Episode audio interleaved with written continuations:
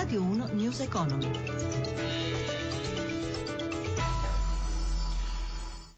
Buongiorno da Stefano Marcucci, benvenuti a News Economy. Il nostro obiettivo deve essere quello di tornare a una posizione di leadership, costruire una cooperazione con l'Iran, è quello che ha detto il presidente di Confindustria Giorgio Squinzi al forum economico Italia-Iran. Squinzi ha anche detto che l'Iran rappresenta un'opportunità formidabile per le imprese italiane. Oggi le borse sono in affanno con l'onda lunga del nuovo crollo di Shanghai, di nuovo giù il petrolio. Da Milano il quadro completo della situazione con Marzio Quaglino. Sentiamo. Un quadro in evoluzione perché le borse europee stanno recuperando dopo un avvio pesante, la partenza in retromarcia dopo il meno 6,42% di Shanghai e un prezzo del petrolio scivolato nuovamente sotto i $30 al barile.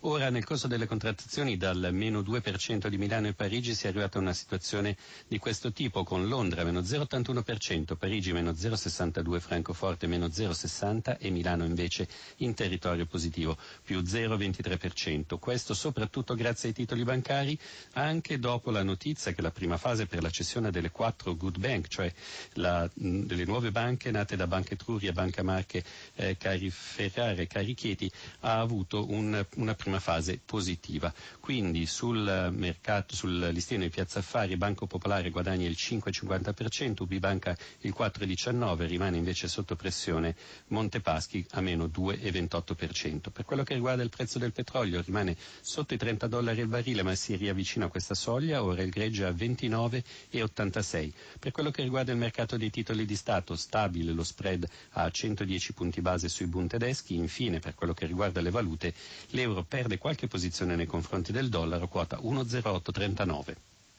Grazie a Marzio Quaglino. Parliamo allora di bad bank. Ormai è essenzialmente una questione di prezzo, cioè di quanto le banche dovranno pagare al Tesoro per avere la garanzia pubblica sui prestiti deteriorati. A un tecnicismo decisivo nell'incontro tra Padoan e il commissario europeo alla concorrenza Vestager per avere l'ok dell'Europa. Mallea Carosi ha intervistato l'economista Giorgio Di Giorgio. Sentiamo.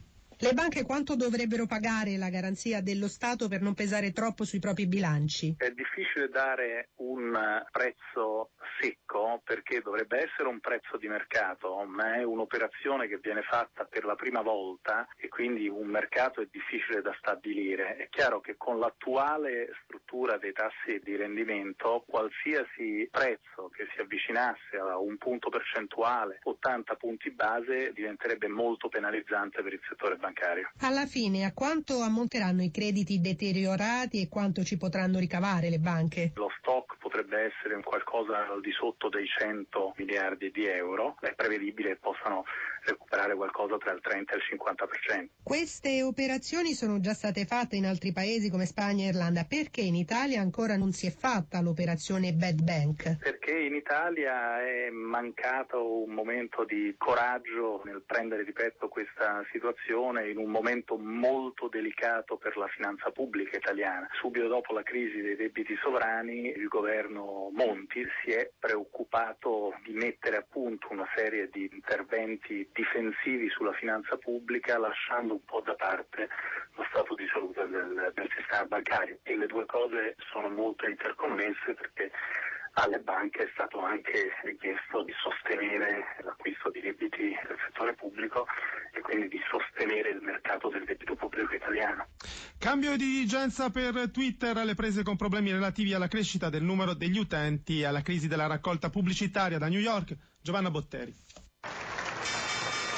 Era il novembre del 2013, Twitter entrava trionfalmente a Wall Street, le sue azioni partite a $27 volavano in pochi minuti a 50 con un aumento del 92%.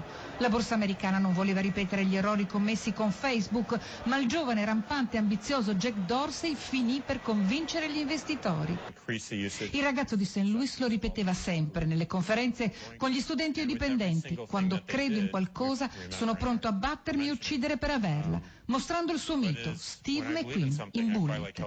E Twitter davvero ha iniziato ad uccidere gli avversari, diventando uno strumento unico nella comunicazione sociale e politica, rendendo inutili le interviste rubate, gli annunci stampa, le dichiarazioni. A Barack Obama basta ormai un tweet per condividere le proprie posizioni con i suoi 16,5 milioni di follower. ma la crescita degli utenti si è trasformato in un disastro per gli investitori. La struttura innovativa di Twitter sembra reggere male l'impatto e gli investitori scappano, le azioni arrivano al minimo storico, poco più di $17. News Economy si ferma qui. Da Stefano Marcucci, buon proseguimento su Radio 1. Radio 1 News Economy.